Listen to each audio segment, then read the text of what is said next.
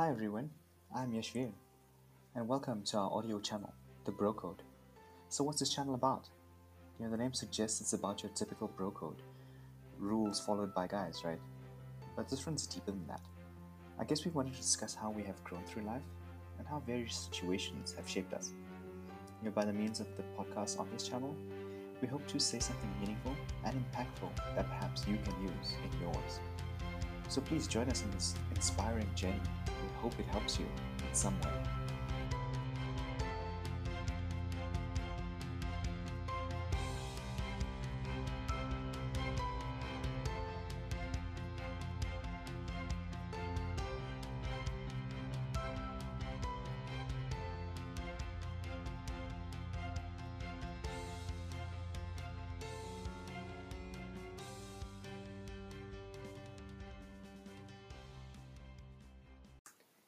Hi, everyone, and welcome to another insightful episode of the Bro Code.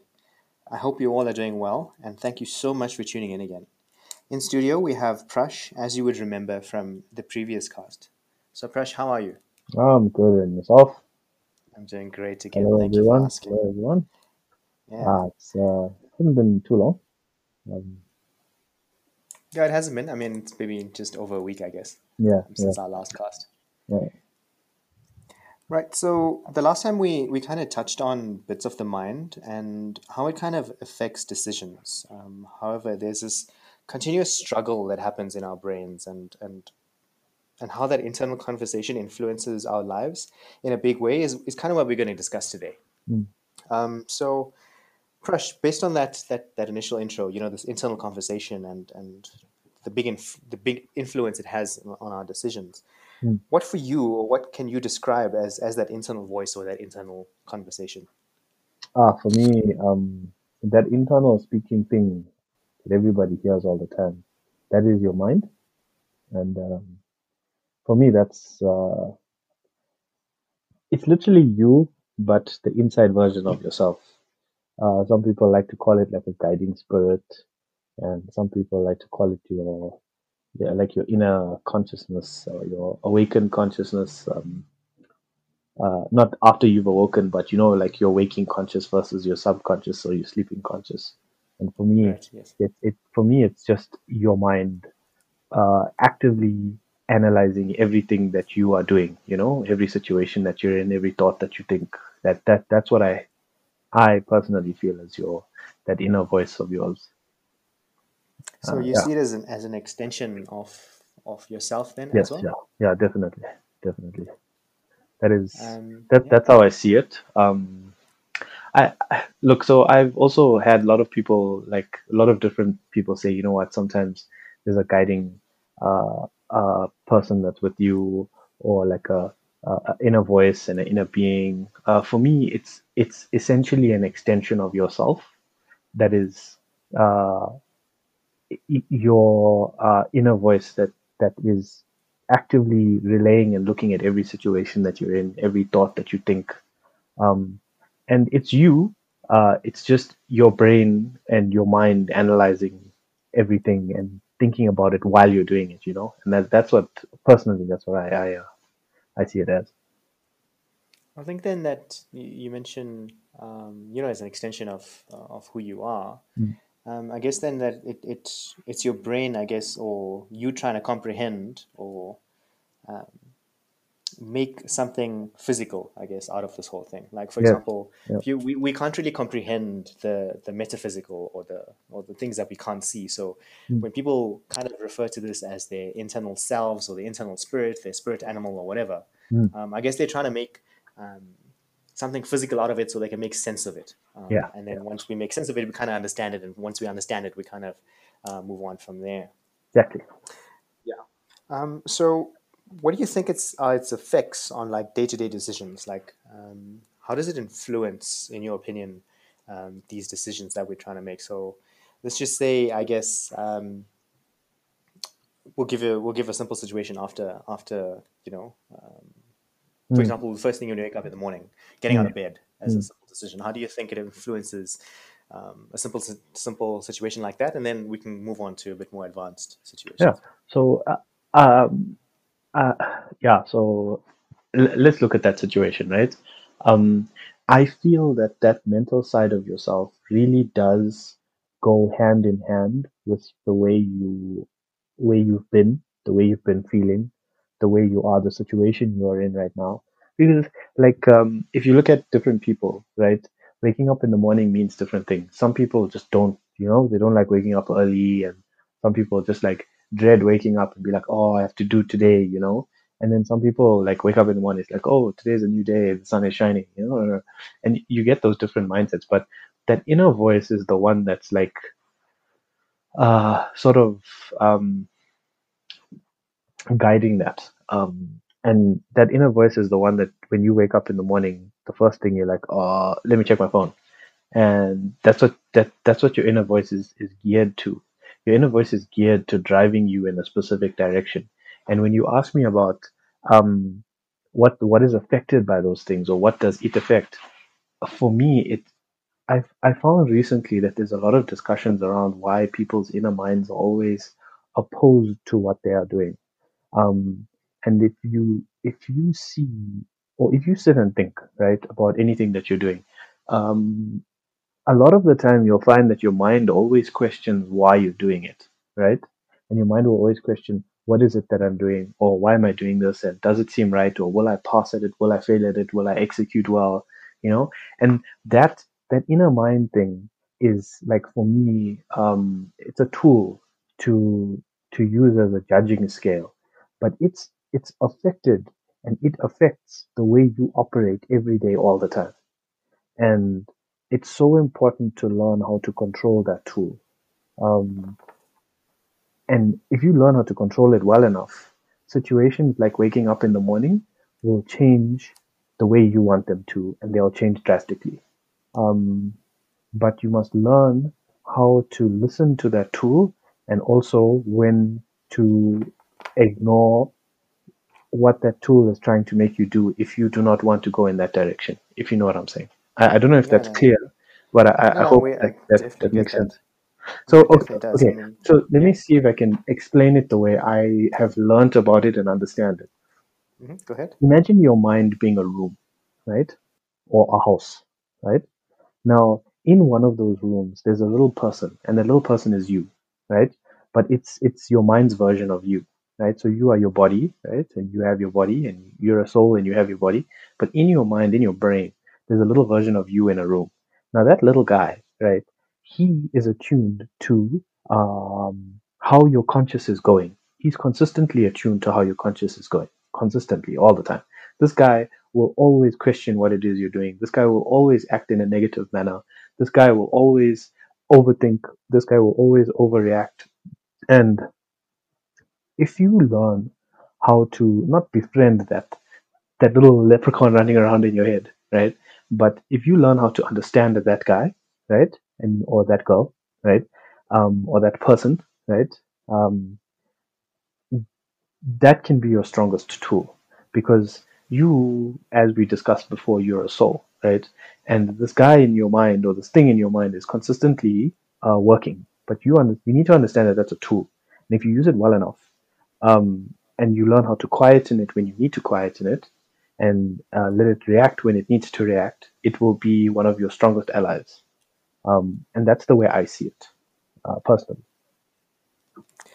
Okay, so you touched on a, quite a few um, interesting uh, points there. So I think there's there's one that I kind of want to expand on. It's just your mind's version of you, Yeah, sure. and what your what um, I mean is is it is it your mind's version of you? Is it your version of you?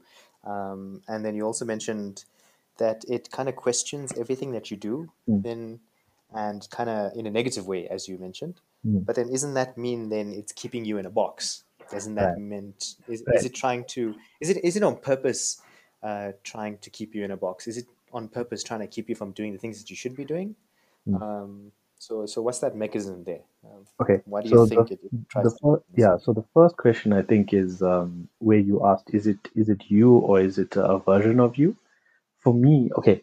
So I look at it a certain way, but uh, obviously other people look at it differently and stuff. But for me, I don't see it as me.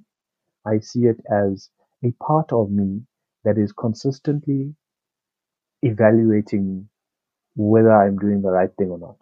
Now, there's a positive side to that and a negative side to that. What I what I meant in the beginning was when I said I'm seeing a trend, is that I'm seeing more of a trend of of people always saying like I can't quieten my mind and I can't um you know people always have this negative outlook and I think it's uh it's coming stemming from the fact that they let their mind try they let their mind control what they're doing and when we say the mind is doing stuff in an opposing manner it's not trying to do that on purpose you are not trying to oppose yourself it's a protection mechanism you are trying to evaluate every scenario to see whether you will get hurt in that scenario, whether you will be rejected, whether you will be um, emotionally or physically affected, you know, and that's what the mind does. The mind tries to protect the person. It's like a, because you know, we have our, our, our lizard brain, right, which is instinctual and pred- pred- predatory, and we have this this other side of our mind, which which basically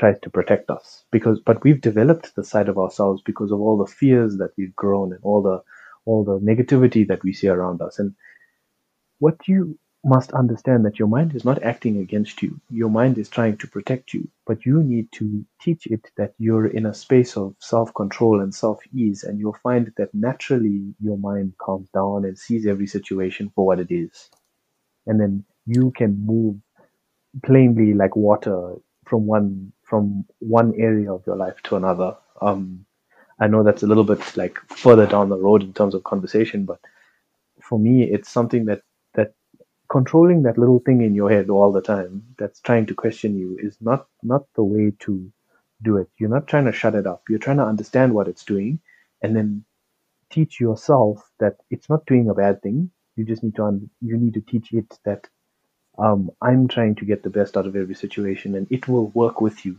Um, I don't know if that answers your question.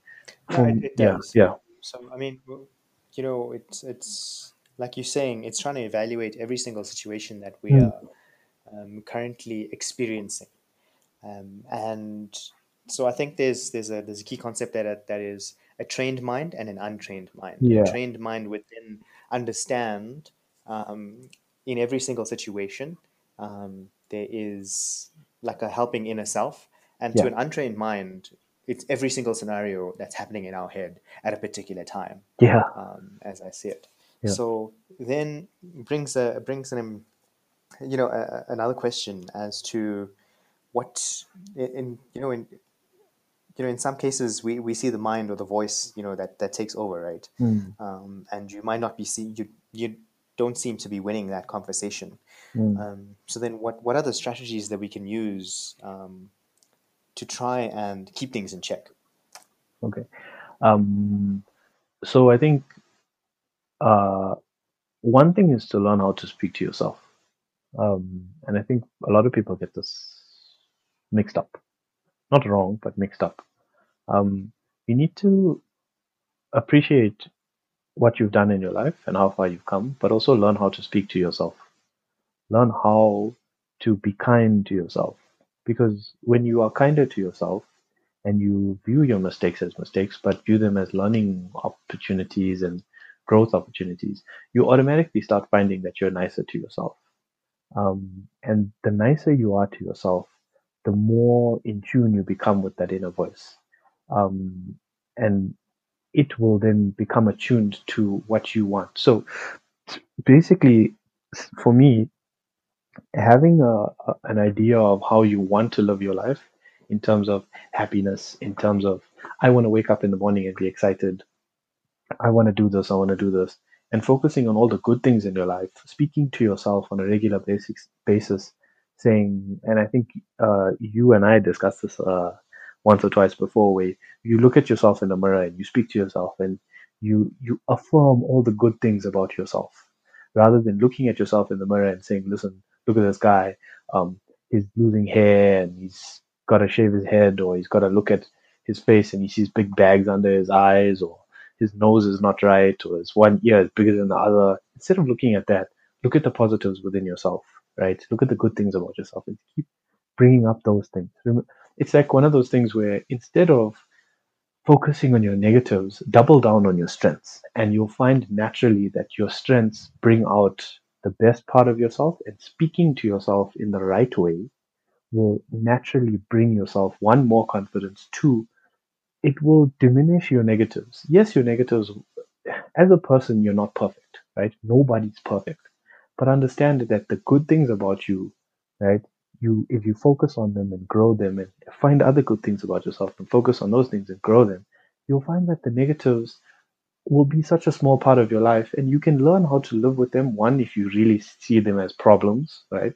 Two you can also learn how to get over them. I mean like some people if they find that they're losing hair they just shave their head and then all of a sudden they adopt a different look you know and that's on the look side. Say for example you're a person that's very jealous right of other people. Learn not to be jealous of other people but learn how to improve yourself and focus on your own things and be better at whatever you have and appreciative appreciative appreciative of what you have over worrying about what other people have. Because remember a lot of what we find as negative about ourselves is coming from the fact that we're comparing ourselves to somebody else right? And for me that's not what we should be doing. We should be focusing on our strengths and the things that we like about ourselves and growing those things and affirming those things on a regular basis. And you automatically find that your mind becomes more attuned to that and it starts focusing on those things as well. And you'll find that I find personally that that's the best way to um, sort of get away from it always being negative and pessimistic and against me all the time. Um, and I find it very calming. And as I think we said before, the calmer you are, I think the better you are in every scenario. That's very true. Mm. Um, so you, you, you mentioned, I think one of the, the, the most important things there is, is focus and focusing on the correct things Mm. that obviously move you forward, uh, you know, in any particular direction. It's also, um, you also mentioned affirmations, I guess, in the front, in the front of the mirror in the mornings, um, to get your mind, I guess, out of any particular rut, um, and Yeah. once again, get it focused. Mm. Um, you know, it, it's, it's, it's all about what you think of is is kind of where your mind gets directed in the first place. Yeah, yeah, Um, like you're saying, if you focus on the negative, obviously you're going to get negatives. You focus on, for example, like you mentioned, jealousy. You're only going to get jealous, Mm. jealousy thoughts or jealous, you Mm. know, actions coming out of it. Yeah, and then you Um, start seeing all the stuff that you wanted instead of all the things that you have. Yes, You know? correct. Mm. Definitely so. Mm. Definitely so. So I think one of the you know one of the things that I that I can I kind of used uh, in the past. I think it's it's it's a concept by Mel Robbins and her five seconds to make a decision uh, rule, where where I kind of give myself where she says that you know you have five seconds before your brain takes over and directs you in another direction. Okay. So yeah, so you know, I've adopted that strategy of of five seconds to make a decision, and if I don't make a decision in that five seconds, I know the alternative is going to happen. So as I use this morning, um, I use like getting up in the morning as an example. For Mm. you know, as soon as your alarm goes off, um, I, I kind of give myself five seconds to get up, because if I don't, what's going to happen? I'm going to ignore the alarm. hmm I'm going to put it off, put it on snooze, hmm um, and I'm going to stay in bed longer. hmm Um, you know, that's that was just a that was just a simple example, I guess that that co- that everyone you know commonly faces. Yeah. You know, um, so that strategy has kind of worked for me hmm um, over the But you know what past. that is, right? Yes. So go ahead. You you know what that is, right? That's your gut instinct. You're Yes. literally you're literally making decisions based on gut instinct. Yes. Um, and You know, yeah. it's a, yeah. And so you know, I, I I've used that strategy, that five second rule. You hmm know, pretty much everything. Okay. Um, yeah. So and and that's kind of one of the strategies that I used um, with regards to making decisions quickly. For example, Mm. if you struggle to make a decision, um, explore that strategy. Give it a go. It might not be perfect for Yeah. you, and it might not be for you, but um, for anyone out there listening, um, it's just something that you can. Uh, if you struggle with making decisions, give this a try. Yeah. Um, it's by Mel Robbins, a five second rule, and just go explore it a bit. Yeah. You, you know what's so good about that, um, or, uh, or reasons I can think that work so well with that is that if you use it well enough and you understand the purpose of it, it removes items like regret from your decision making. It removes items like um, weighing up opportunities, but more relying on the fact that whatever's in front of me, I'm either going to accept it or reject it. And I think that's probably one way to live your life, which really does help people that are very indecisive. Um, uh, or, or, or, even people who are actually quite on the opposite scale, who are control yeah. freaks. Yeah, well, not true. Who like who are everything about control, or everything about yeah. yes, hundred percent. I mean, we, we are kind of natural overthinkers, right? Yeah. Um, us being engineers and stuff, um, Mm. so we kind of need to evaluate every single scenario. But Yeah. uh, unfortunately, not every scenario is going to work for us. Um, and and we've got to also understand that no no decision, I guess, is is wrong in a sense, Yeah. because every decision that you make is still going to move you in any in one particular direction, Mm. and there's still a learning opportunity in that direction anyway. Mhm. So you know, uh, once again, we don't see it as a negative. We see it as yes, it's another decision that I made, and another life's choice that I made, Mhm. and that's going to move me in that particular direction.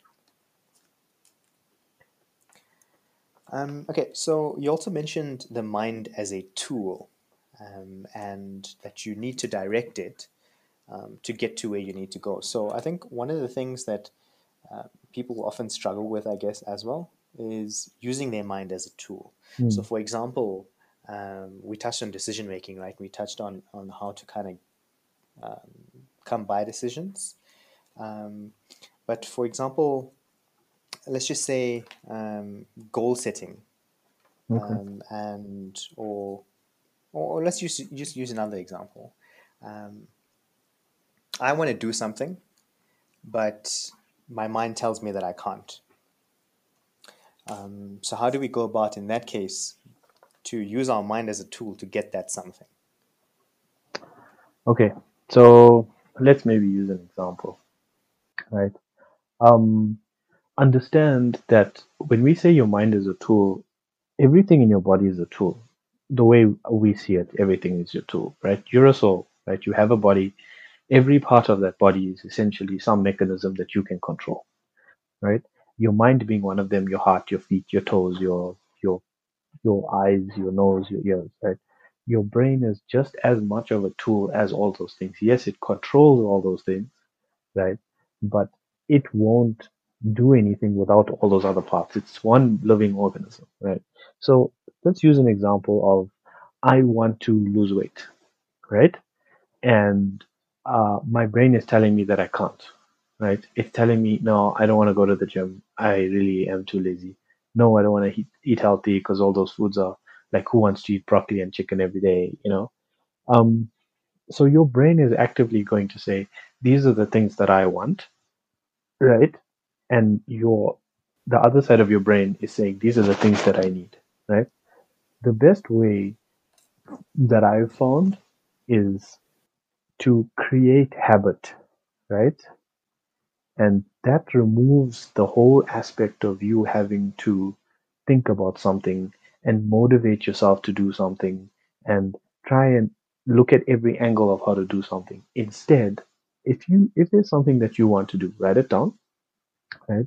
And then break it down into the active steps that you would have to do so the, these activities to do to do whatever it is you want to do i.e let's say i need to go to the gym your brain says i don't want to go to the gym because ah it's too cold or ah it's too hot or ah it's going to take too much time or ah i have to drive there.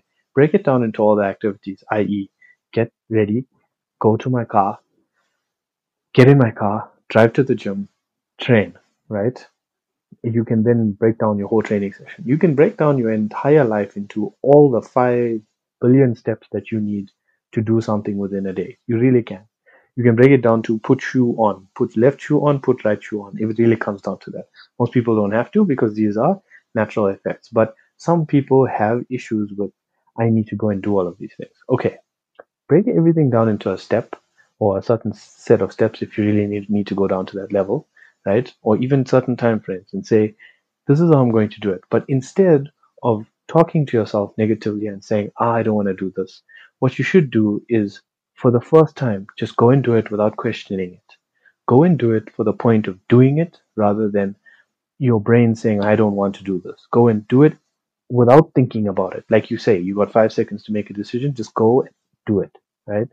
You'll find that the more you do it over and over through repetition right and you create a habit out of it you'll remove the whole aspect of motivation right? When you when you want to do something, your brain has to motivate yourself to do that activity, i.e., getting up in the morning. Your brain has to motivate itself to get up. Instinctively, you should just get up and do something. And the more you do it, the more you'll find that you create a habit out of it. Once you create a habit out of something, your body will innately start doing something out of muscle memory, right? And you won't need motivation. So what I see it is is that whenever you're finding yourself or finding it difficult for yourself to do something, it's because you are actively actively demotivating yourself from doing something. But if you create a habit out of something, you actually remove motivation versus demotivation. And you create a system within your body that actively needs to do something. So if you create a training program for yourself and you train 30 days in a row straight, right? I'm not saying go and break your body, but go do five minutes of exercise a day for 30 minutes, right? Or sorry, for 30 days, right? And if you do that, I, I'm so damn sure that on day 31, your body is going to be like, okay, at this time, yesterday, for the last 30 days, we trained. Today, we're going to need to train. Otherwise, I'm going to feel different. And you'll find naturally that your body will become attuned to this activity. And for me, to avoid your brain from stopping you or demotivating you to do something, create a habit out of that thing specifically. And you'll find that the demotivation goes away. And that's how I understand it, and that's how I do things. Um, so it's all it's always a thing of habit versus motivation because essentially, if you don't want to do something, it's yourself telling yourself you don't want to do it because of A, B, C, D, E reasons. But if you remove A, B, C, D, E reasons and motivation for all those reasons, and you just create a habit out of something, naturally you will gravitate towards doing that thing consistently. And I think that's the best way I found to get over that whole aspect of your brain telling you not to do something. Okay, well, I mean, uh, you know, there's there's a lot to digest there. Mm. Um, I think uh, lists that you mentioned um, as like one of the first steps that you can do to program or train your mind to focus on any particular thing at a, at a given time. Yeah. Um, so it's like the first thing when you wake up in the morning, um, like you mentioned, if you want to go to gym or whatever, you, you you make sure it's written down somewhere that you can see. Yeah. It's it's something that I can do. Yeah. Um, like your brain will your brain will process that. Wait, number one item to do is go to gym. Mhm. I mean, it's going to see that every single day that you get up, and then like you say, sooner or later, like Yeah. you, you won't even have to. It, it won't even be a question in your mind again. You already know it's programmed now, hard coded into your mind. The number one thing to do for that particular day is go to gym, Hmm. um, and that sort of thing. Um, and then you mentioned habit, because then after that it becomes habit. Hmm. You'll stop Sure. having to think about it uh, Yeah. at a particular point.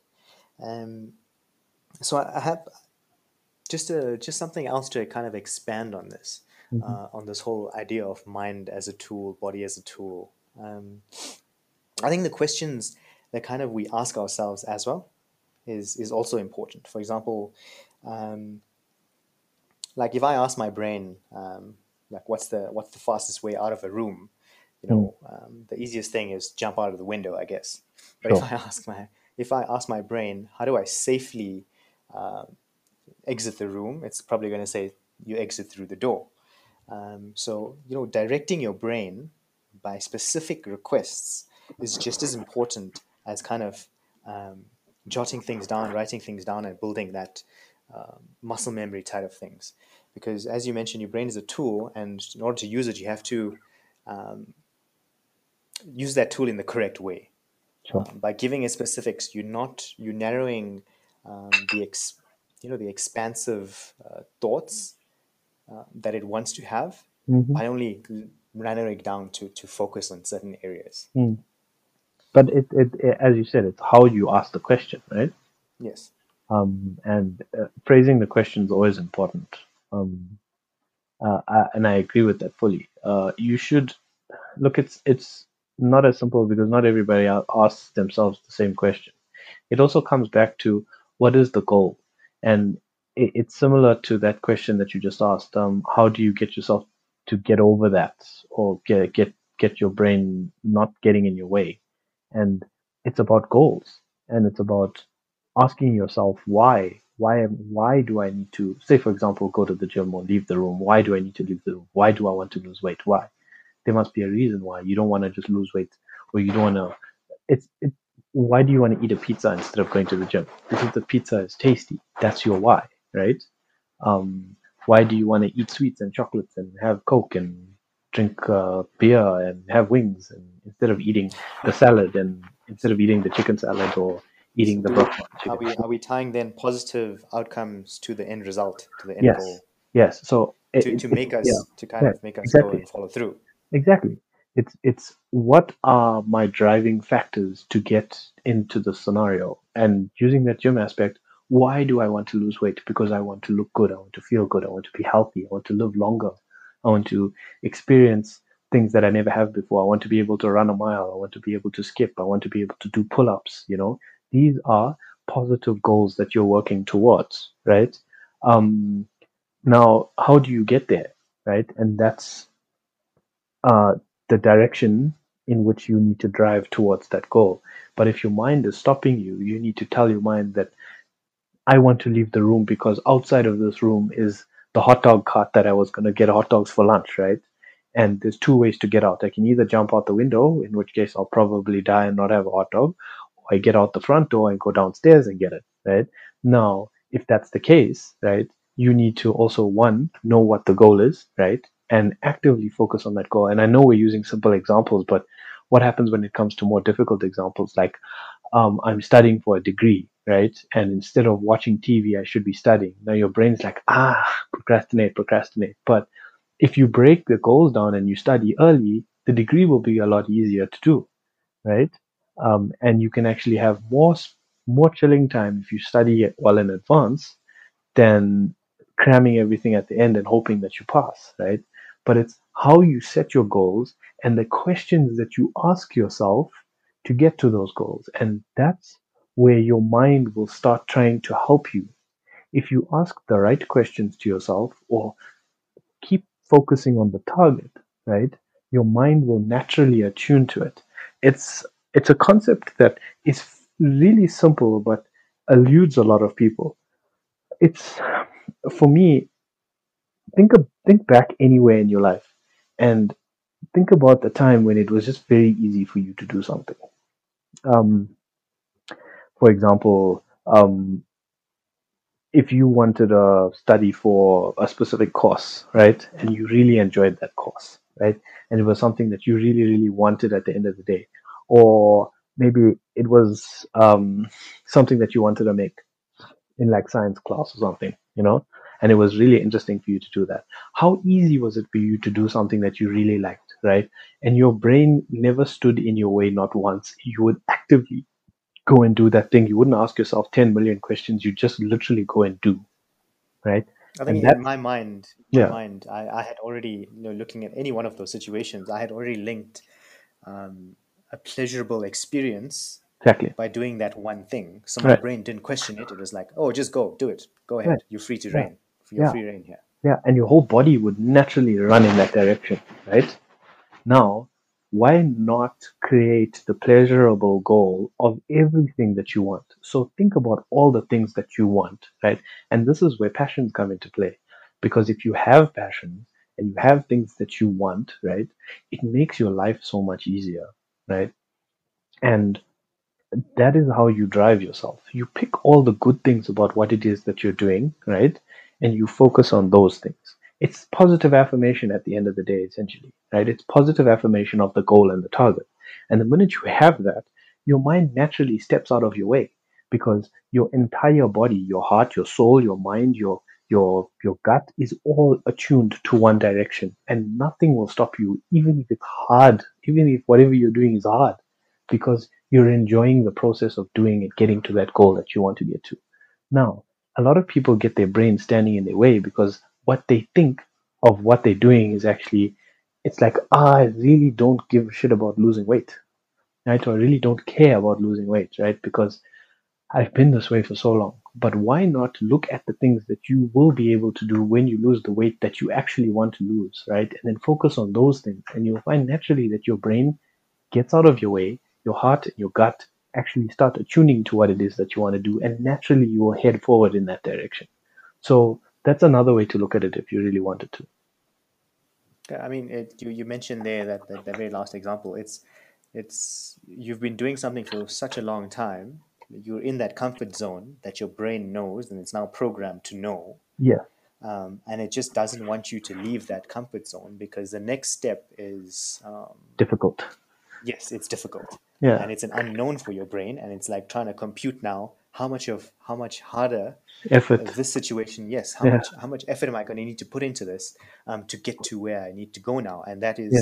something your, your, your brain doesn't like it doesn't like Yeah. change Yeah. um, so it's going to want to keep you in that comfort zone and try and, and i mean it's, it obviously wants you to move forward in life yes but Yeah. it's it just doesn't like that change Yeah. and rejects anything that's not comfortable Yeah. for you i guess Yeah.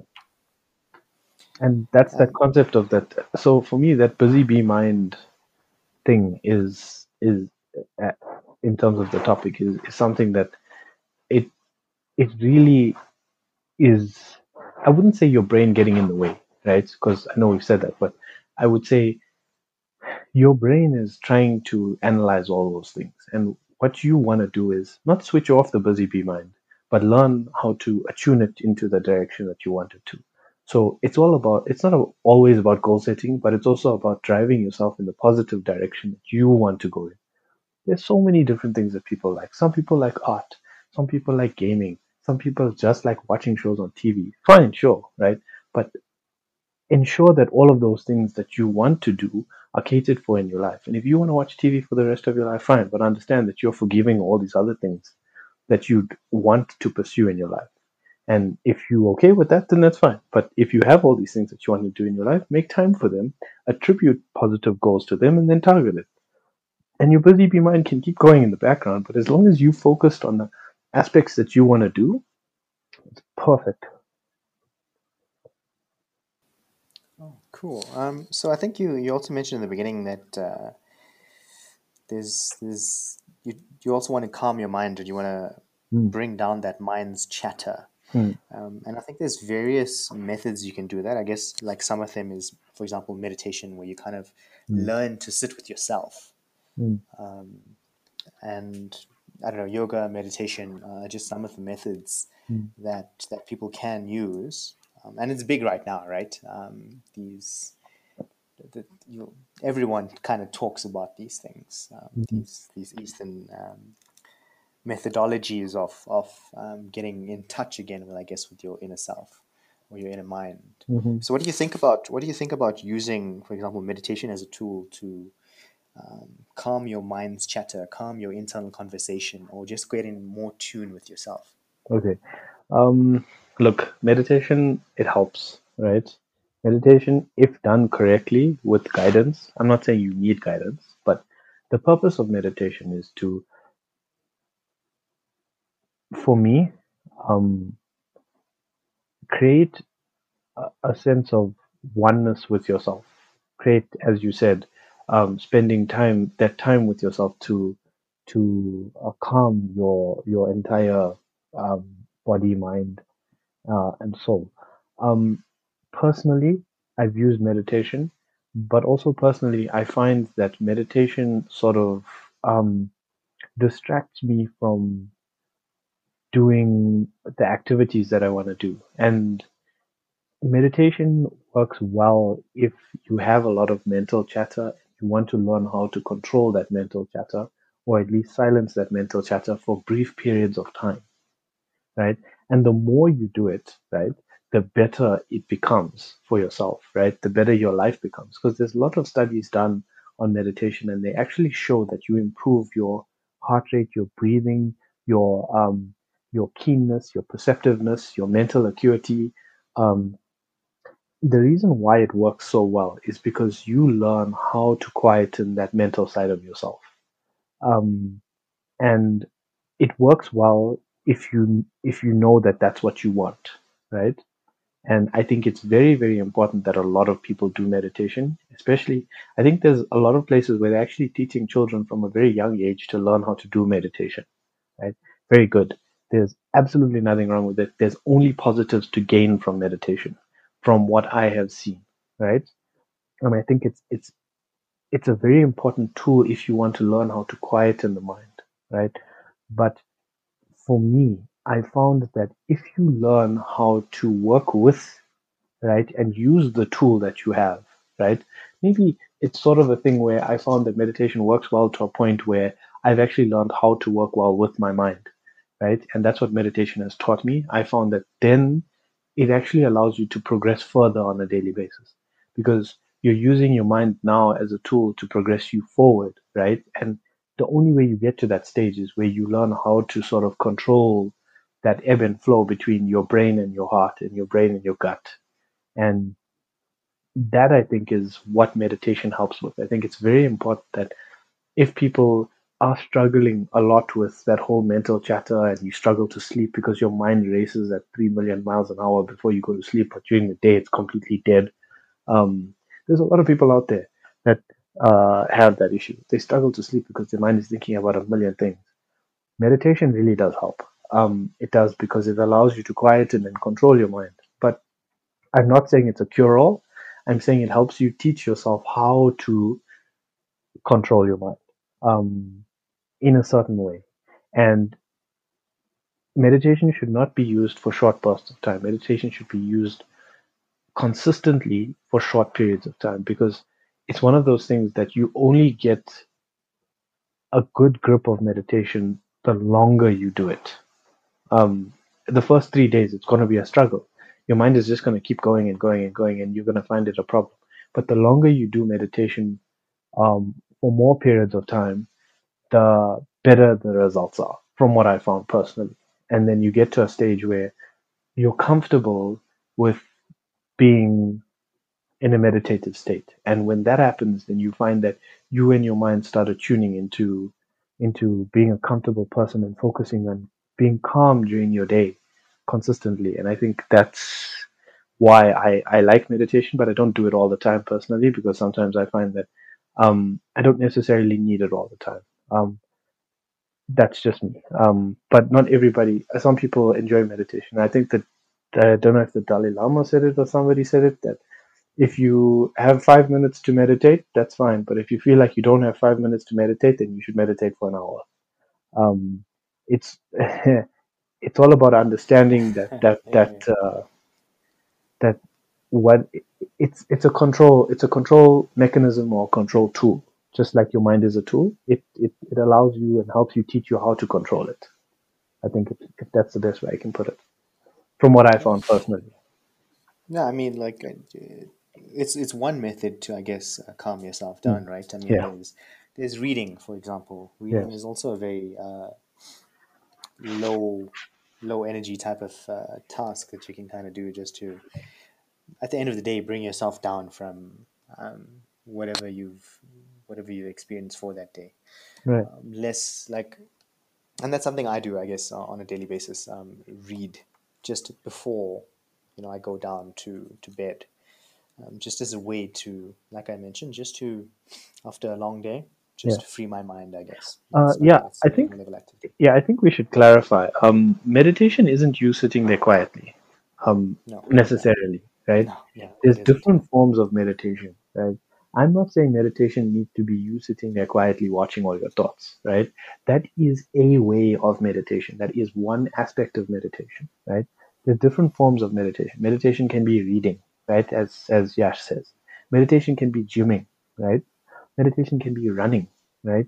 Meditation can be an activity that you find that removes the mental aspect and the mental side of yourself from from um, counteracting everything that you want to do. So let me put it the best way I can. Think of an activity that you do, right, on a daily basis, whatever that activity is, even if it's for five minutes, right, that removes your brain from actively thinking about what it is that you're doing.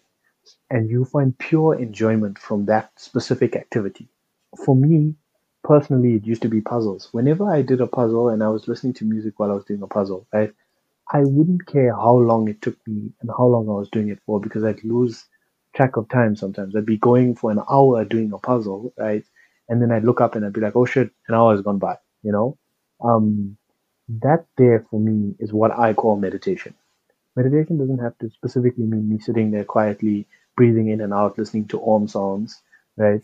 Um, because that for me is not meditation. That for me is me trying to sit with my mind and trying to actively tell it to be quiet. That's not, I'm not trying to control a child, right? My mind literally runs at like a million miles an hour every day, most of the time, right? But when you learn how to work with it and you learn the activities within your personal life that allow you to quieten your mind, right? That is what I call meditation. So uh, I think clarifying that makes it different because some people, for them, now listen, TV is not meditation. Okay, that is something I should really, really clarify. Right? I mean, like the TV, Instagram, Yeah. Facebook. I mean, Yes. that's that's not Yes, TV really is meditation. yeah. TV is actually a It's lack of wasting time. Yeah. So when you watch TV, what you're doing is you're not actually watching the TV and then mentally tuning out. What you're doing is mm. you're watching the TV and comparing yourself to the TV or joining in on what's happening on the TV if it's a sport, It's an overstimulus of the brain at that Yes, point. it, it's a stimulus of the brain. It's not a deactivation, right? So doing an activity that you find completely pleasurable, right, that doesn't involve you comparing yourself, stimulating your brain actively all the time, right? Um, reading is an aspect of that. There are aspects of where you naturally stimulate your brain while reading, right? But also there's activities within each thing, and I wouldn't say TV. TV is actually probably counteractive to meditation, right? But because invariably people watch TV is because they want to escape from their current reality, right? Mhm. And they want to, co- or they want to compare what they have to other people. So some people watch reality shows. Some people watch Yeah, sport sure. because they want to actively join in. Some people watch, Mhm. um, you know, Mnet, uh, Mnet TV show. Okay, we have Mnet in South Africa, but um, Pay-per-view TV. yeah, pay per view TV. Some people have, some people watch comedy shows because they need an escape from the current aspect of their lives. So I'm not saying TV is bad. Everybody can watch TV. TV is not a problem, right? But don't use TV as meditation, right? Because for me, actively engaging in meditation is doing something that you completely enjoy and passionate about, right? But where your brain is actually in tune with what it is that you're doing and doesn't need to actively negatively work against you, right? And that is what I mm-hmm. see as meditation. And I think there's there's a there's a thing that Alan Watts said, and I think it's sort of really appropriate. Yeah, he says, I had a discussion with a great master in Japan, and we were talking about the various people who are working to translate Zen books into English. And he said that's actually a waste of time. If you really understand Zen, you can use any book. You can use the Bible. You can use Alice in Wonderland. You can use the dictionary because the sound of rain needs no translation. So that's what Alan Watts said. And to me, that's sort of really appropriate because when you understand, for me, what meditation is, you can literally apply it 24 hours in your day, right? But by actively doing things that put you in a meditative state, right? And for me, that doesn't mean you have to quieten your mind, but it means you working in conjunction with your mind and your mind working forward. And that is what I feel personally as a meditative state, or even uh, a meditative state to that that hyperflexes to awareness. And I think that is something that that I would see as meditation personally. Um, so I just wanted to clarify that. No, I think that's a very um, you know expansive uh, definition of meditation. Yeah.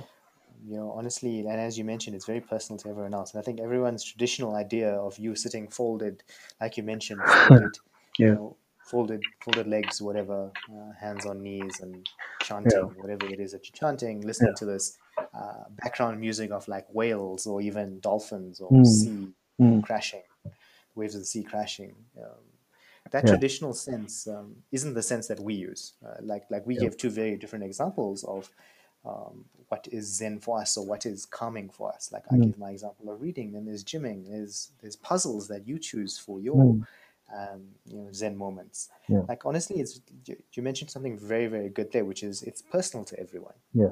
um, and it's it's just that that personal something is going to get you to that state where you are in tune with your mind again Mm. and, and you say it's very very important and i agree that it is very important for people to figure out what that is just so they can um, I mean, people use TV as an ex- escape, right? But Mm-hmm. you can also use, um, I wouldn't say escape, using meditation as an escape. I would say using it as a um, more focusing tool Yes. during that, just just Yeah. focusing yourself during that time. Mm. So, yeah, no, I, li- I like those comments, and I think what you mentioned is is quite true. because the, uh, there's a lot of aspects about focus, and that word is very important because focus allows you to um, activate your your your mind in performing tasks that you want to perform, and focus is it's focus is the brother of flow for me. Um, and if you listen to like Csikszentmihalyi and stuff, he'll tell you that you'll see that flow is something where flow for me is something where you're in active meditation. Um, and that's how i see it. Uh, when i when i talk about flow i mean like remember the thing that you really enjoyed doing or the thing that you did while you were working that actually you didn't feel like it was work right? Or when you were running you didn't feel like you were running because you actually enjoyed it. When you're in that zone where you're just completely oblivious to stuff around you and are doing only the thing that you are passionate about or enjoying or in the zone about um, or in the zone of doing that for me is where you get the most productivity and efficiency right out of yourself and that for me is flow you will have more productivity and efficiency in a state of flow than you'll ever have in a state of uphill of something that you don't like doing right and that is for me the brother of focus because focus means that I need to actively be focusing on something and I get distracted. But if I'm in flow, then I don't get distracted and I keep focusing on the passion, right? Or, or the drive or the goal or the activity, right? And focus, when you say focus, is so important because there's a lot of stuff in our lives that we necessarily don't enjoy doing. Um, and there's times in our life where we're not always going to be in flow, right? And meditation helps with that because meditation puts you in a state of calmness, right? And it puts you in a state of natural um, activity. And that always helps focus. So the more I found, the more I find myself in meditative scenarios, when I'm not in meditative scenarios, I'm relaxed enough to be focused. And I think that has helped me quite a lot because previously it was always this difficult uphill battle of I need to just do this activity for a little while for 45 minutes, then I can take a break. Then I need to do another 45 minutes, then I can take a break for five minutes. Right. And I found that if I get into a situation of flow more often doing things that are, I'm passionate about, or even finding aspects about the stuff that I'm doing that that's intriguing and interesting, I do those things very quickly. But the more I am in flow in consistent periods of my life, the calmer those other aspects of my life are, and the more I'm focused overall throughout my day. Um, I don't know if that makes sense to you, but focus is such a it's such an important thing for me when it is when you're doing stuff that you don't like doing because you can get easily distracted and you can procrastinate. But creating focus also comes from the intermediary periods when you don't need to focus, and I think that's important. The calmness that you instill within yourself on a consistent basis allows you to operate better when you need to focus. Definitely, I honestly 100% agree with that. I mean, your brain is is always trying to break you from this focus. In an Yeah. untrained mind scenario, your your brain is always trying to move you away to doing something else um, that it sees as more pleasurable. I mean, like for, for for me, if if if back when I guess when I was in school, um, I was hellishly unfocused. Um, Yeah. like my mind would always want me to not study um, and perhaps just go watch TV and, and, and to do something that Yeah. to my brain perceived watching TV as more pleasurable rather than um, you know me studying um, for a particular test or exam or something like that. Whereas if I actually had that mental mental mindset or that mental focus, um, then the outcome of, of me studying or me having that focus and not breaking it to to do something else um, was that perhaps I'd have done better tests. You know, It- it's it's linking. It goes back to what we said earlier, where we had to link um, like good results to or pleasurable results to to something that we're doing. You know, Mm. it's it's your your brain sometimes is your frenemy in, in these kind of cases. Mm. You know, in, in one case you you want to focus it and you want to you know do something that's going to move you forward. And in the other instance it can be your, your your worst enemy where it says oh no don't don't do that. You've been doing that for so long now.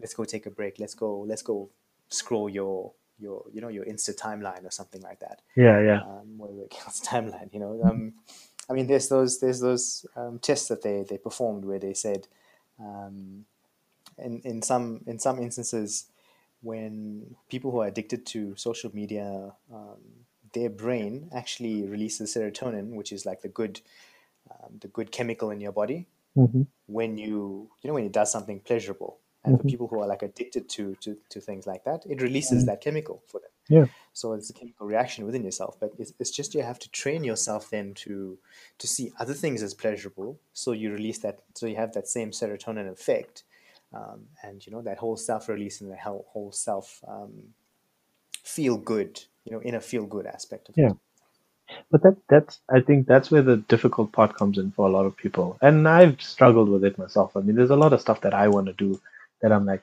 oh, do I really have to do this? And sometimes it's always this battle. But you need to the reason why you're doing something is because you want to do it, right? And you need to find the reason why you're doing it. Um, and whatever that reason is, you need to use that as your your signpost essentially, or your your end goal post. And you need to consistently keep affirming that thing um, yes until it changes, right? Until the situation changes. That is your driver, and you kind of have to. You see, the problem is sometimes people can't get over the fact that they need to actually get towards that point, right? And that is where motivation and um, ability to motivate yourself comes in. And for me, motivation was never uh, um, strong enough. Um, and I think that's where a lot of people fall down. Motivation just isn't strong enough. And that is why I think earlier I said you need to create that habit. And so i mean if people don't have motivation then they have to create habit right yeah, yeah, because you know I, I love that you said reasons come first because if you have a very strong enough reason yeah, there's there's no way that you're not going to do something. I know that's a double negative there. I apologize. Yeah, but yeah, you, you are definitely going to do something if your reason is, is is strong enough and your will is strong enough and your brain is going to be like hey brain this is very painful for me right now. This is my reason for doing this. Please help yeah, me get out of the situation. I yeah, want you to focus on only getting me out of the situation. Because your brain's the solution provider right? It's yeah. one plus one it knows the answer is two. I hope i hope everyone knows that answer is two. Most everyone's brain yes um, so like your brain is that solution provider and if you ask it a question it's going to give you an answer. Hmm. um, and if you say you know you link that to your very strong reason you you tell your brain um, okay actually you ask your brain hey brain this is my situation. How can i how can you actually get me out of this? You are going to move naturally in that direction. And and that's but that's that yeah, that's essentially your motive. You need to create that signpost and create that motivation for yourself. And you need to ask yourself as a person, well, what it is that what it is that you want. and what are you after yeah, what are you after? And there's a lot of people that are in shitty situations and they're like, oh, I hate my job and I need to make more money. But if you don't actively get up and go and do something, you're always going to be saying that thing, you know? But why not create a habit of even your an your hour? your Yeah, internal conversation is always going to be that you know yeah, uh whatever i still hate my job yeah, when when you're not you're not asking your brain the right questions or you're not asking yourself exactly. the right questions Yeah. What can I do to get out of this job? Question one. If the answer is nothing and I'm always going to be working here, which in most cases isn't the case, but say, for example, it really is. Like, let's take the worst case scenario. I can't leave this job because I don't have anything like a degree that's going to get me out of this job, and this job is the only thing that's earning me money. I don't have any other qualifications, and the job is a is the only form of income that I have, and nobody else is willing to interview me or even take my application, right? What is it can I, what is it that I can do in my spare hours, right, in my day to get where I want to get to, right? i mean they say your 9 to 5 pays your bills and Yeah, your you're like your 5 to 12 or your 5 to 2 pays for your dreams exactly. Right now, there's people that also work nine to five and then from five to two, right? They work two jobs, right? yes And it's a that is a reality now in this corona times actually yes, it's it's a reality it was even a reality before COVID, right? But what you need to do is start asking yourself, what are the things that I am good at, right? What are the things that I can do to improve my scenario, right? And in all your skills, right, lies an answer. You can sell any skill that you have other than hurting people because that's not a good skill. Um, but you can sell any other skill that you have in some way or another. You just need to ask yourself the right question and find the right avenue to do that. And you you can do it. You just need to one remove motivation from the from the from the equation because motivation for me is literally like it's literally like a by the way thing. You only need motivation when um you're you haven't formed a habit for me. Um, once you form the habit, you don't need motivation no more. So motivation is the precursor to habit essentially. But you can do anything that you want to do, right? And I've done it, right? I'm happy with my life as it is now, and I'm changing a lot of stuff and I'm growing and all of those things. But that's personal growth, and I do that for myself. But you can do anything that you want to do. You just need to ask yourself one, the right questions. And the more questions you ask, at some point you'll stumble across the right question. It's inevitable. Two, you need to actually go create a signpost or create a goalpost and then just target that every single day, even if it's for five to 10 minutes a day. You'll find naturally that you gravitate towards those things. Definitely. I mean, even, you know, what you mentioned there, the last bit is, is also just creating another habit for yourself. Yeah. You know, your brain is going to get used to you asking the right questions that it, it's going to start reacting now and it's going to start building um, internal patterns to only think about uh, the right stuff and not the wrong Yeah. stuff Yeah. thereafter. And, and it's, you know, it's, it's, it's going to be consistently training this brain and it's going to be your super engine by the end of, I guess, this, uh, you know, particular periods in your life. Um, and, and always you, you kind of need to start small. Um, for example, I'll give you an example. Like I wanted to extend the hours, uh, you know, of my work day, you know, um, in my personal life, I guess, my Yeah. personal work day Okay. and I started small. Um, and I said to myself, like, I, I was not a very late sleeper, I was an early sleeper. And um, I just told my brain, okay, we need to do this because the end result is going to be something big. Yeah. Um, and then slowly, it was a gradual process. It didn't happen the next day, of course not. Um, it was a gradual process, and every time uh, I realized that, or every time I felt like I was uh, getting tired or getting demotivated, my brain would kick in and say, "Wait, this was the goal. This is what we're aiming forward toward." And it just pushed me to, you know, to a new level every single time. Mm. So it, it was it was still slow progress, but it was still progress, regardless. You know, inches toward that particular Mm, mm. destination. hmm But that's the thing. See, what you did there was create this habit. So you've actually started creating a habit of your brain reminding you when you get lazy that this is what I need to do, right? Yes. And I, I think because you've geared yourself that way, it helps you. But you've geared that geared yourself that way after through how many trials and tribulations have you been through to gear yourself that way? Many, Right, many. many. And that's that's the thing though. I mean you've had to gear your brain that way. And not every I mean, there's a lot of people out there that haven't geared their brain that way. Right? So how do they get to that stage? And I think that is something that a lot of people will ask. And for me, it's by actively pursuing the things that you personally want for yourself. Um, and that for me is the most important thing. So motivation is important in the beginning, right? So don't don't just believe me and say motivation is a waste of time. Motivation is important at the beginning. But when you've created habits within yourself that actively keep you pursuant in the things that you want to do, then you're at a stage where I uh, I'm happy to even if I fail once, it's fine because I know that the next time my brain's gonna be like, no, just keep going, just keep going, just keep going. But you've Yeah. created that that that thing within yourself that says, this is the goal, this is the goal, this is the goal. What is the goal? That's the target. That's what I'm going for. Right? Hundred And percent that. It's, that's what you need to do for yourself. Um, but those are for people that have those motivation issues. Remember, there's a lot of people out there that don't think and they just go and do because that is how they're wired, you know? Yes. Yeah. Um, yeah. So I think and, you've and, some, and sometimes in, in Yeah. terms of in terms of motivation and stuff we we also don't mean um, like the happy clappy motivation stuff hey that's one part of it. By happy clappy, I mean you know that those Yeah. those really crazy motivational videos out there that um, like get you to, for example, an introvert watching a motivational video is probably a nightmare to them. Yeah. to get them to do things that they really don't want to do, like clap their hands out loud or or, or sing a Yeah. song or something like that. So you know, Yeah. motivation, you need to find the right motivation for yourself. It's individual based as well. It's not going to be a blanket solution. Yeah. So motivational videos might work for some people. It might not work for others. Well, uh, in, introverts and pessimists. yes. Yeah. Yeah. So I, I remember I was at a seminar once, um, a actual uh, a motivational seminar, to be honest, and Mm. there was a lot of introverts in that crowd.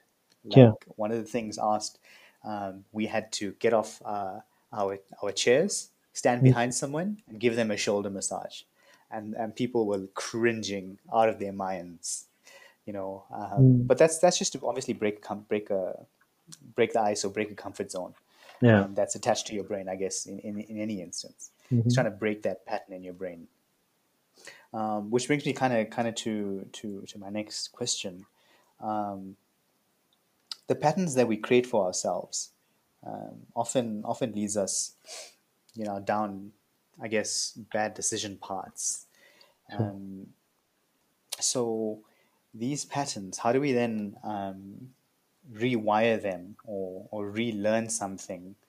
Um, I think maybe we touched on it by doing by choosing goals and stuff like that. But Mhm. Mhm. how do we go about then rewiring certain of these certain certain patterns, certain situations in our mind? Yeah, so rewiring is probably one of the difficult ones, um, because you know you've instilled yourself in such a in such a manner that um, it's comfortable for you to do something, right? Using food as an example, you know, after every meal, a lot of people need something sweet, right?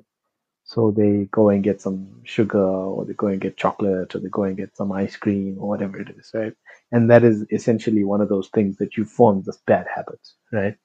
What you first need to do is look at what it is that your targets are and say what are the things that are impeding me from these targets right? And invariably you'll come up with five or six different things that you're doing that are um, stopping you from reaching that target. So let's use the weight as an example because weight's a common one. It's like half the world is obese right? So if you find that you want to lose weight, what are the 10 things that I'm doing during the day that's stopping me from doing so? Every time I finish a meal, I need to have something sweet. I don't eat at correct times. I forget to eat breakfast because, you know, everyone says breakfast is the most important meal of the day. Um, um, when I eat, I, I eat a lot of pasta. I eat a lot of um, carbs and stuff, but I don't eat enough protein and I don't eat enough veggies, you know? So these are different things that you can automatically target as things that are impeding you. And you've wired your brain and you've wired your body into these habits that you keep forming. Breaking habits is very important, but you don't break a habit, you form a new one. Remember, for anything that you do and you form the habit of, it's essentially you've created an addiction for your body, right? Your body is addicted to having chocolate after your meal, right? So you'll finish your meal because you want to have the chocolate, right? So you've created an addiction. It's like smoking, right?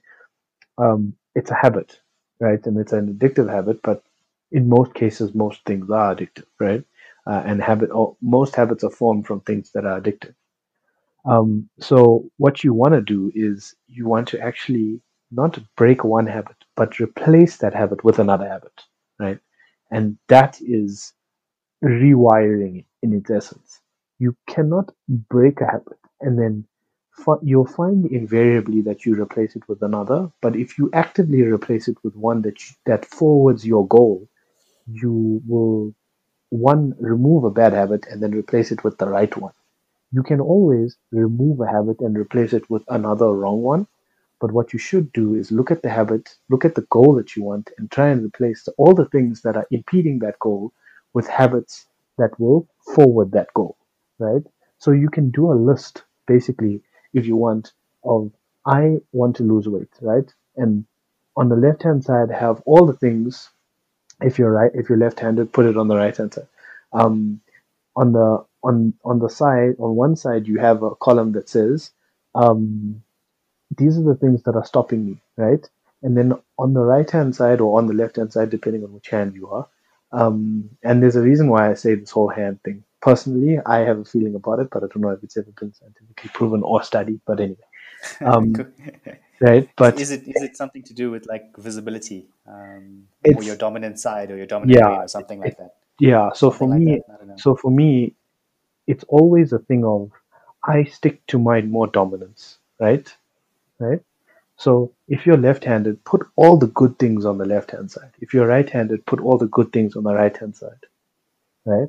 Um, people always say put the pros first and the cons because you read from left to right, so you'll see all the pros first and the cons after. But for me, it's always about personal dominance, right?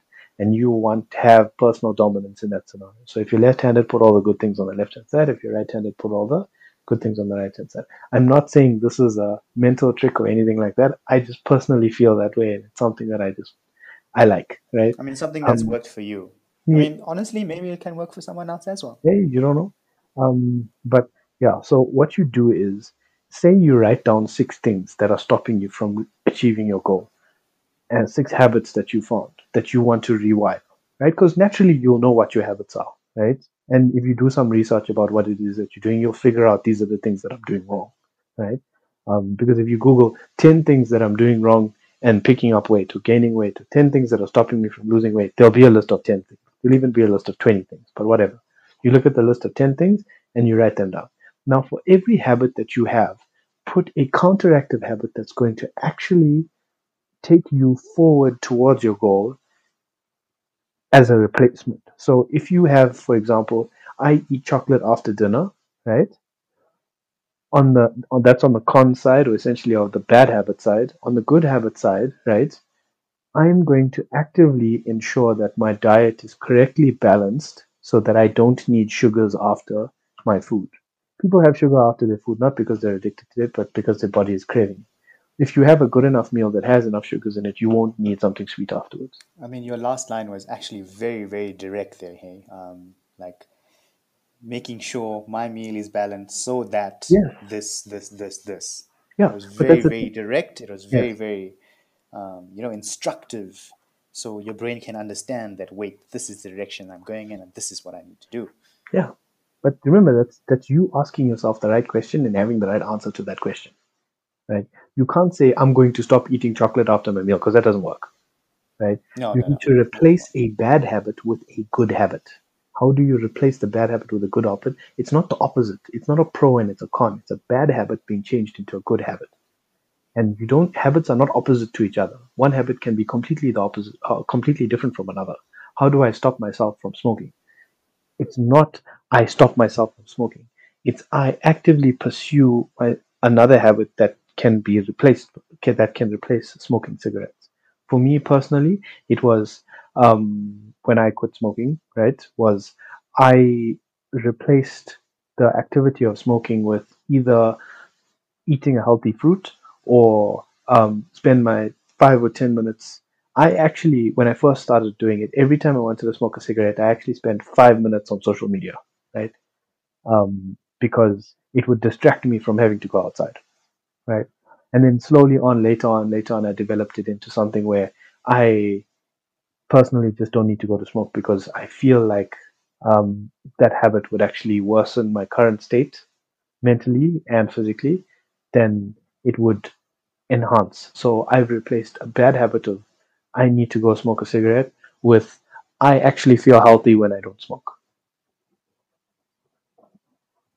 You've linked you've linked in your mind then, uh, as as we've mentioned before, positivity uh, to something new and Yes, something yeah, you yeah. replace it with something that, that in your mind now is is more pleasurable than what the cigarette did bring to you in those in those moments. So that's the thing. It's not about pleasure. Uh, and I can tell you now, if I smoked a cigarette, I'd be, feel more pleasure than if I sat on social media and whether I felt healthy or not. I realized that the negative aspects of smoking were out were always outweighed by the positive aspects of me not smoking. So remember that an addiction is always more pleasurable. It's not about pleasure. It's about understanding what your bad habits are and then replacing them with good habits, right? yeah, yeah. And you'll find enjoyment from it. Because remember, people that like drinking, like smoke. Okay, these are addictions, right? Obviously, there's other things that you bad habits that you want to replace that not are ne- necessarily not addiction, right? But for me, replacing an addiction means you have to understand that that addiction is negatively impacting your your life, and you need to learn how to replace that with a positive impact, right? Because Mhm. pleasure is always going to be assumed by the addiction it will that addiction will always outweigh in terms of pleasure of anything else that you'd want to do. That's why we're addicted to something. That's true. I mean, that's the way the brain is kind of wired to Yeah, yeah. to operate. You know. Yeah, no, no, it's literally sense pleasure. It's literally Yes. sense pleasure. My my senses are more pleasured by me smoking than doing anything else. Right? you can literally tell me that you'll give me a thousand rand every time I don't smoke a cigarette. If I'm addicted to cigarettes, I will be like, beep you. I would rather smoke. Right? because at the end of the day, right, it's that addiction. But if you learn that addiction can be replaced, if you understand what it's doing to you on a negative side and replace that with a positive affect and attitude, you'll find that over time that negative addiction goes away. I, I would just like to note that there are a lot of people that are affected by addictions but can't change those problems. Um, and that for me is more of not a habit, but it's more of a psychosis, right?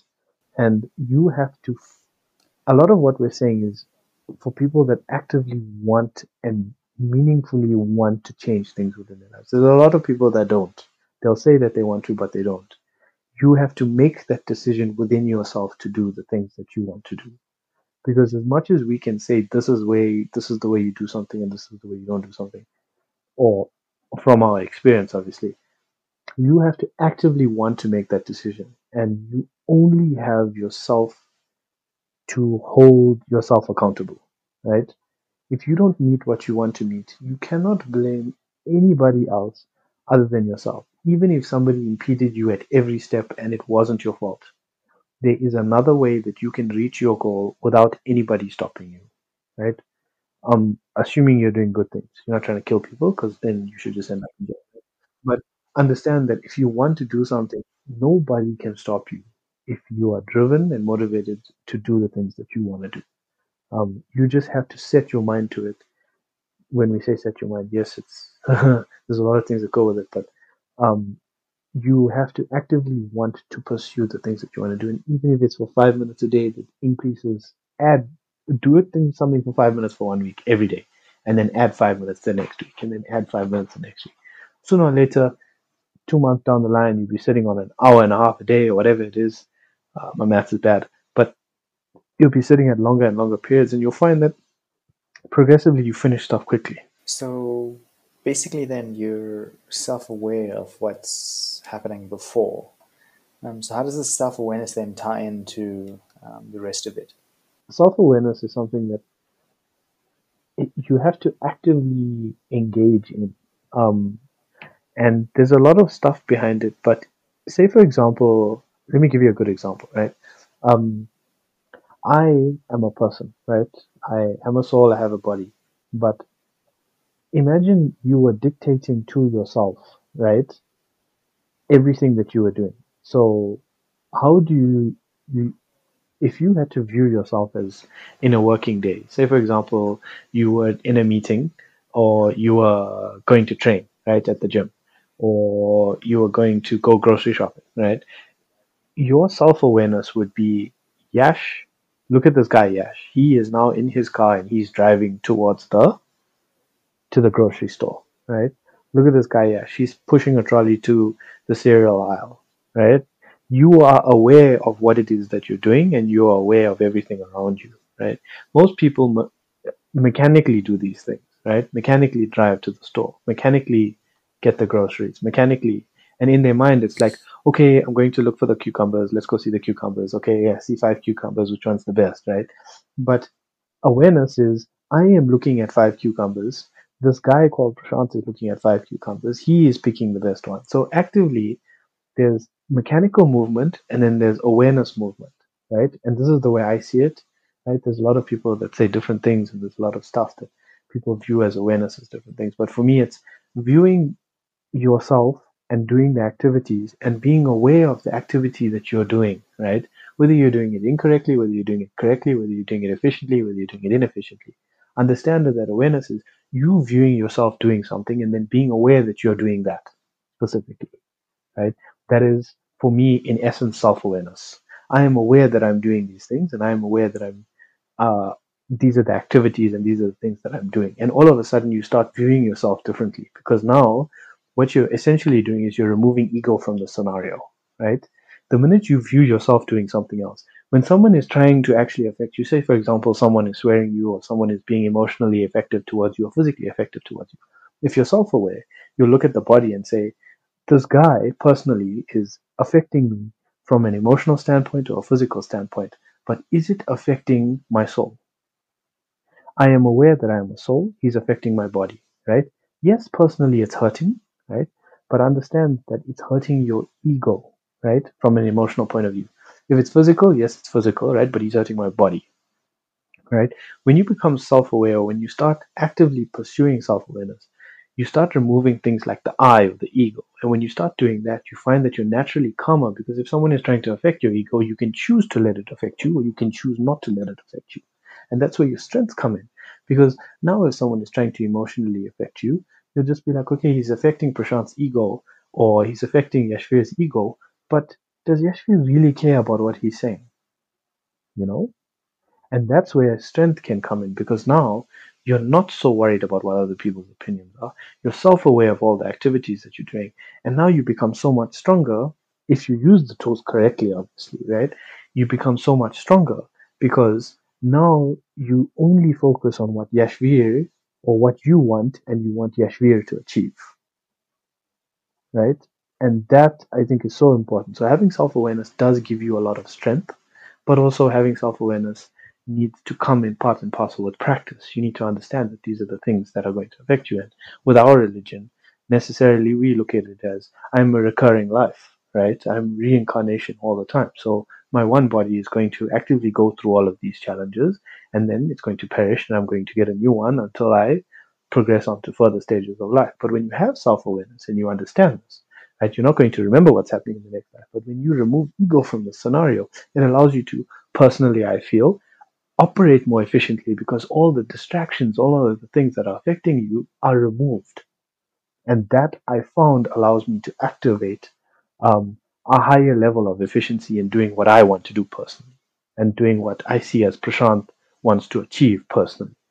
Right? I'm not saying you'll become this amazing person. I'm not saying that you'll be um, super efficient at what you're doing. I'm saying it helps you gather who you are and also control things that are not not normally within not normally within your control because sometimes people snap and sometimes people get angry but if you look at the scenario for what it is and see what is affecting you and what should affect you and control what shouldn't be affecting you you will be a lot happier and i think that for me is what the strength of self-awareness brings well um, that concludes another episode of the bro code um, we hope you picked up something that you can use to move yourself forward and as always, have a powerful day. Catch you next time. Bye for now.